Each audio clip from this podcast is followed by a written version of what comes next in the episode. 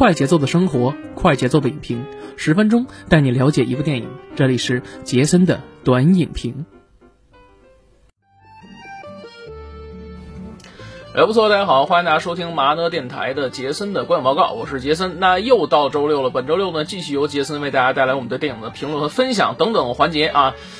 最近居家也没事干啊，也不是看电影啊，就是玩游戏，但是大部分时间可能玩游戏居多啊。这个最近呢，这个研究这个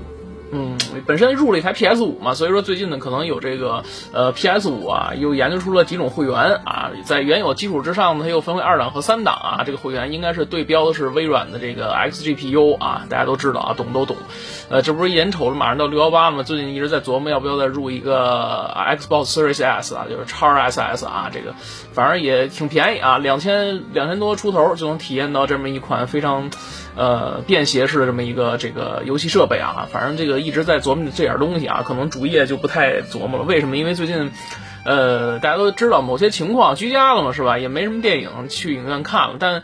好消息就是6月10号《侏罗纪公园3》已经定档了，这个是一个好消息啊。这个还在营业的影城呢，大家有福了，还是这回真是实名羡慕这个能看电影的朋友了。所以在家最近也没什么事儿，一直呢想找点刺激啊。这不天热了嘛，也就看了看一些惊悚的一些恐怖片啊。上期给大家介绍的是这个每天下你8小时啊，你这个如果每天要下8小时，确实也挺凉快的。那今天呢，给大家也不说网大了啊，说一说什么呢？说一说这个最近啊热度非常高的这部电影啊，没错，就是这个妈的多，不是这个多元宇宙，这不是这个啊，这个可能我们得下期和下下期再说。我们这期呢，给大家说一说这个。最近一部比较火的这个啊，尤其是在抖音上啊，一个我看到很多这个视频博主都在剪辑啊，在做这个就是什么呢？首尔怪谈啊，这个2个多小时这么一个小电影啊，不是小电影，这个2个小时这么一长的一部电影，其实让我来说啊，就是目前为止呢，就是我只看了前4个小故事，差不多50多分钟吧。因为我就发现这样一个问题啊，就是它每个故事它都是单元性，它不连着，你完全其实可以出一个像类似于像那个惊悚50周，我不知道大家之前就是听没听过啊，或者是之前听我们节目有没有看过这个惊悚50周啊，这个美剧，你可以做成这样的一个短剧的形式。我不知道为什么它要做成一个2个小时10分钟的一个电影，这样的话我觉得会给我一种疲劳感，因为其实你看完之后的话，如果是每个故事它最后它会有一个小的串联给你串起来的话，我觉得很有意思。但其实我看到第4个故事的时候，已经是晚上10点多了嘛，所以说可能要睡觉了，所以在睡前给大家录一个这个节目。但是我觉得啊，可圈可点的地方比较多。首先这个我看了一下网上介绍，说这个故事里边有10个故事，因为我看了前4个，据说是等后边这个6个故事才是有高潮部分存在，但其实前4个故事里面也是有的。所以我们从这周开始把这期节目呢分成上下2部分来去做。那今天给大家讲的是这个上半部分前4个故事，那下半部分6个故事我们放在下周去做这个故事。我们先说一下这个我看完之后的这个感受。前4个故事啊，是这样，分别是隧道、红衣女、齿虫和招魂记啊。我觉得它的这个让我的感受来讲，就是层层递进式的那种感觉啊，层层递进式那种感觉。第一个故事隧道它非常短，也就大概几分钟的时间，它其实前几个故事每个故事的时间都超不过20分钟。但是作为这个系列的开篇的第一个小故事来讲的话，我觉得它的这种给人的这个猎奇的程度或者是惊悚程度来讲的话，是一种比较深入浅出的，慢慢的让你去感受这样的一个恐怖氛围。说白了就是一个司机嘛啊，晚上这个去夜钓，然后结果呢不小心的把一个女的给撞了，撞完之后他把这女的撞死之后就塞到这个后备箱里，弄了一个旅行箱，然后呢就开始跑。结果呢，半路上呢就遇见了这个交警，然后交警还去检查，他比较慌张啊，然后他进了隧道。进了隧道的时候就发生了一些灵异现象，包括说这个在车窗上有这个雾气啊，然后去拍这个手印啊，这种我觉得大家看过很多恐怖片、惊悚片的话，有一种非常熟悉的桥段啊，这个有点太俗套了。然后最后的时候，他经过了一个隧道。然后突然发现这个女的呢，突然发现这个女的就站在她面前啊，这个时候她恼羞成怒嘛，大家都知道这恐怖的这个氛围啊，如果到极致的话，你会发现这个人的恐怖就会转变成愤怒，你就不怕了是吧？你就愤怒起来了。于是乎呢，她下车，打开后备箱，发现这个人没了。然后他就在旁边这个电闸枪里看这个人就这样蜷缩出来就出来，这其实就是一个非常典型，在我看来就是一个非常典型的这种恐怖片的一个桥段才有的东西。最后，但是我最后没有想到是他有一个让我觉得有点搞笑的桥段啊，就是这个女鬼，这个看到这人钻进车厢之后，他出现在后车窗了，啊不对，他出现在后排了，然后拿着锤子咣咣咣把这人给凿死了，这是我觉得有点意思的一个地方啊。因为如果说按照常理来说的话，当这个女鬼出现在后边的时候，然后司机从后视镜看了他一眼之后，这个女鬼往前一探身，这个镜头应该结束，但没想到这是一个完美的一个女鬼复仇的故事。我觉得这个其实是有那么点意思的。然后到第二这个故事红衣女的时候，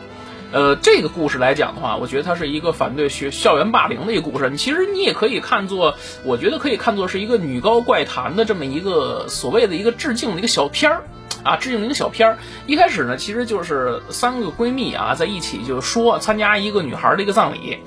啊，其实他们就说这女孩挺可惜的，因为也快结婚了嘛，突然之间就去世了。然后结果呢，参加完葬礼之后，其中一个女孩呢，反正就是觉得自己有点普信的意思，但是说实在，可能还确实有点实力啊，长得还行。然后呢，一直觉得说这个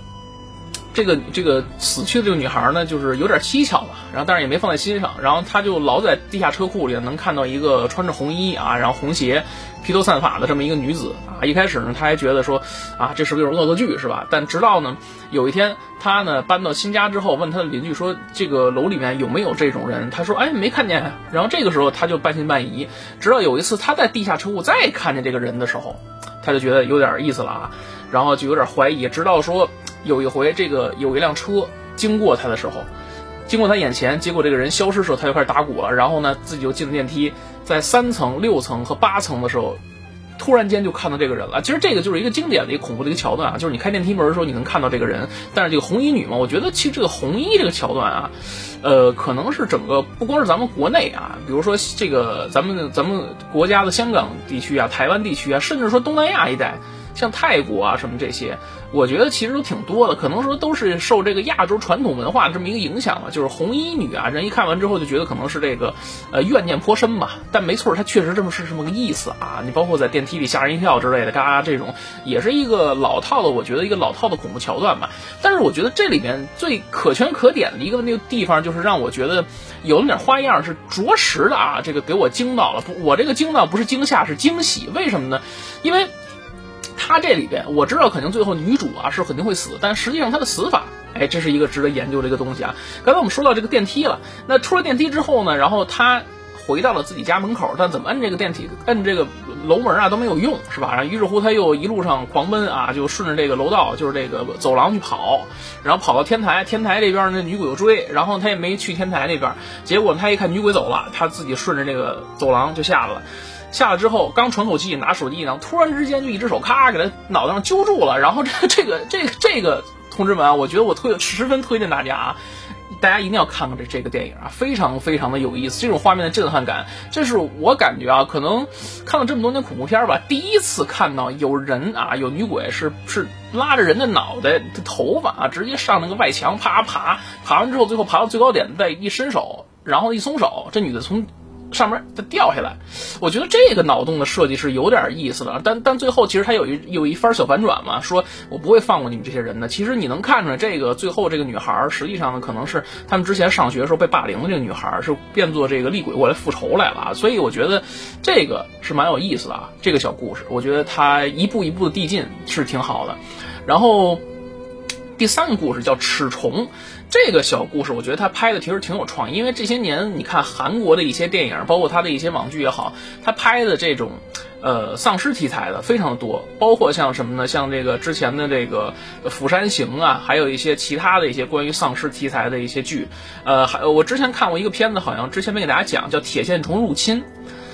这些片子一些灾难片什么的，韩国人特别喜欢拍这些片子，包括说一些丧尸题材的一些东西，还有这个离世朝鲜啊等等啊。而且你看韩国的好多的一些演员，包括群演，他们演的丧尸都演的挺不错，包括这里面其实也是，他是透过一个什么呢，看牙的这么一个事儿来引发的这么一个丧尸潮爆发的这么一个故事。这个故事其实我觉得它是一个典型的一个什么呢，一个咖片啊，这个咖的电影啊，你可以这么理解啊。这是一个看牙的时候，看牙没想到这个大夫啊，给大夫看疯了，一开始大夫觉得这个病人呢其实挺稀奇的，但结果呢，看他的牙怎么看也看不出毛病。但是这病人一直就说疼，没想到拍了一个 X 光片，大家都知道拔牙得拍 X 光片嘛，结果这个仔细放大一看，里边是那种线状的虫子啊，这个让我想起了铁线虫入侵的故事啊。当时我就在想，我说这个会不会是一个灾难片？是吧？它肯定是这个铁线虫通过这个人体寄生之后控制脑子，有一个丧尸，最后结果果然被我猜中了啊。最后怎么爆发的呢？特别简单，就是这个病人，有一回预约的实在是疼的不行了，然后呢说这个我要过来，然后结果这个医生呢之前不知道啊，然后就也没做什么防护，这回知道之后又戴上这个眼镜，又戴上手套，又穿上这防护服，这那个拿着这小刀就开始给他拉完之后，突然之间这病人就不行了，就上脑了啊。这个里边还有一个记载啊，是这个医生之前还去这个某个大学啊，这应该是某个学院啊，医学院的这个图书馆去这个借阅，发现这个有一种虫子叫齿虫，最早是1940年通过开城的一个外国传教士，大家注意啊，外国传教士，就是联想一下这个时间节点啊，反正这个韩国人反正也是或多或少在这个电影里也是提点了一下，反正也是提点了一下这个某外国人是吧？反正这个也挺有意思的，也挺有意思的。说这个虫子是某外国传教士引出来的，然后偷偷摸摸在这个韩国人这边做实验是吧？然后最后引出这么一段故事吧啊，但是他这个挺有意思的是，给他做完手术之后，这个病人突然间上脑了，上脑之后他就开始丧失疯狂，开始咬人脖子。啊，咬人脖子，然后被咬过的人呢，也同样都感染了，然后最后有这么一段爆发的这么一个戏啊，这个我觉得其实也蛮有意思的啊，蛮有意思，这个其实可以延伸出来拍一个电影了。我觉得他这个小片儿创意还是不错的，通过这个齿虫，但是他其实没有交代下来这个虫呢它是怎么入侵到脑子里的。就是有一种突然间有一种掐头去尾的感觉，就但中间把最精华的这个糊的部分留给你。我觉得作为一个这样一个恐怖的小短片来讲的话，我觉得它是 OK 合格的啊。然后再讲今天的最后一个故事啊，也就是本片的第4个故事，叫《招魂记》。招魂记这个故事啊，我觉得是一个典型的有一个隐喻的这么一个电影，就是你仔细看啊，看似是两个闺蜜非常好，但实际上这两个人就是这个有一种莫名其妙的关系。啊，这莫名其妙的关系呢，咱还不能明说，是吧？大家都懂啊，反正就是这个吃定你的彩虹，是吧？这彩虹糖的这么一广告，大家自己去琢磨这事儿啊，因为可能说多了，这咱的节目也上不了，所以大家只能自己琢磨这事儿啊。那个讲的是一对好闺蜜啊，学校里的这个好闺蜜啊，其实基本上大家能看到这女孩嘛，是吧？反正基本上干什么可能都是关系比较好，然后拉个手啊之类的这种东西，我觉得很正常，是吧？然后呢，两个人非要玩一个游戏。啊，有时候其实说白了就是不作死就不会死嘛，就是表面上我觉得看起来他们是这种，不作死会不会死的故事，但实际上啊是我想多了啊，这个故事还是有反转啊。一开始呢两个人就说了，这个呢两个人之间呢就是到死也不会分开，是吧？包括说这个还展示了一下这个女主啊左手臂上有一个心形的这么一个伤疤，然后这伤疤好像是纹身嘛，也不知道是纹身还是伤疤，反正那个另外一个女主就说了，说这个你挺酷的啊，等我成年之后我也去办一个这个，反正两个人之间的关系不一般吧，是吧？而且就同学之间流言蜚语啊，就说他们两个人呢是不是在一起了，谈恋爱了，这那个之类的，这个呢咱也不好说什么，是吧？然后接着往下看呗。然后两人做了这么一个小小的仪式啊，说什么呢？说这个把两个人的指甲还有这个头发都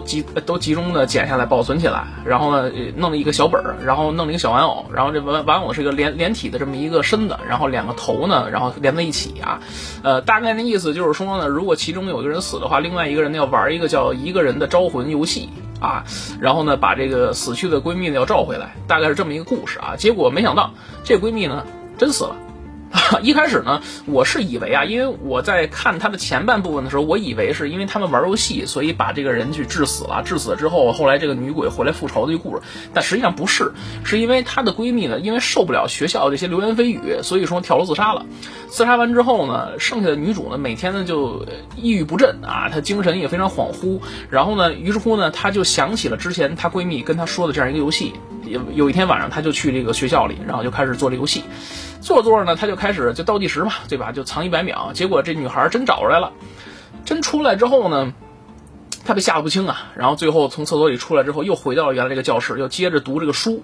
然后她就觉得说，哎，那不对劲儿，为什么这闺蜜出来之后怎么又消失了，是吧？为什么我这招半天也看不见人呢？于是乎，她就翻箱倒柜找这个书，她发现这有一页呢，这底下这一页，她突然之间就被撕掉了。然后他就找这个柜子里面说了啊，说这个如果呢想复活这个死去的人，就必定呢让这个死的人呢要吃这个活人的肉。突然之间，哎，他看到这儿的时候，哎，这有一番啊，这有一个反转，让我觉得有点意思啊。这个女鬼就出来了。出来之后，我们冲着他就笑。当时，但是这个大家知道啊，就是有一种非常血腥的这种拍法啊，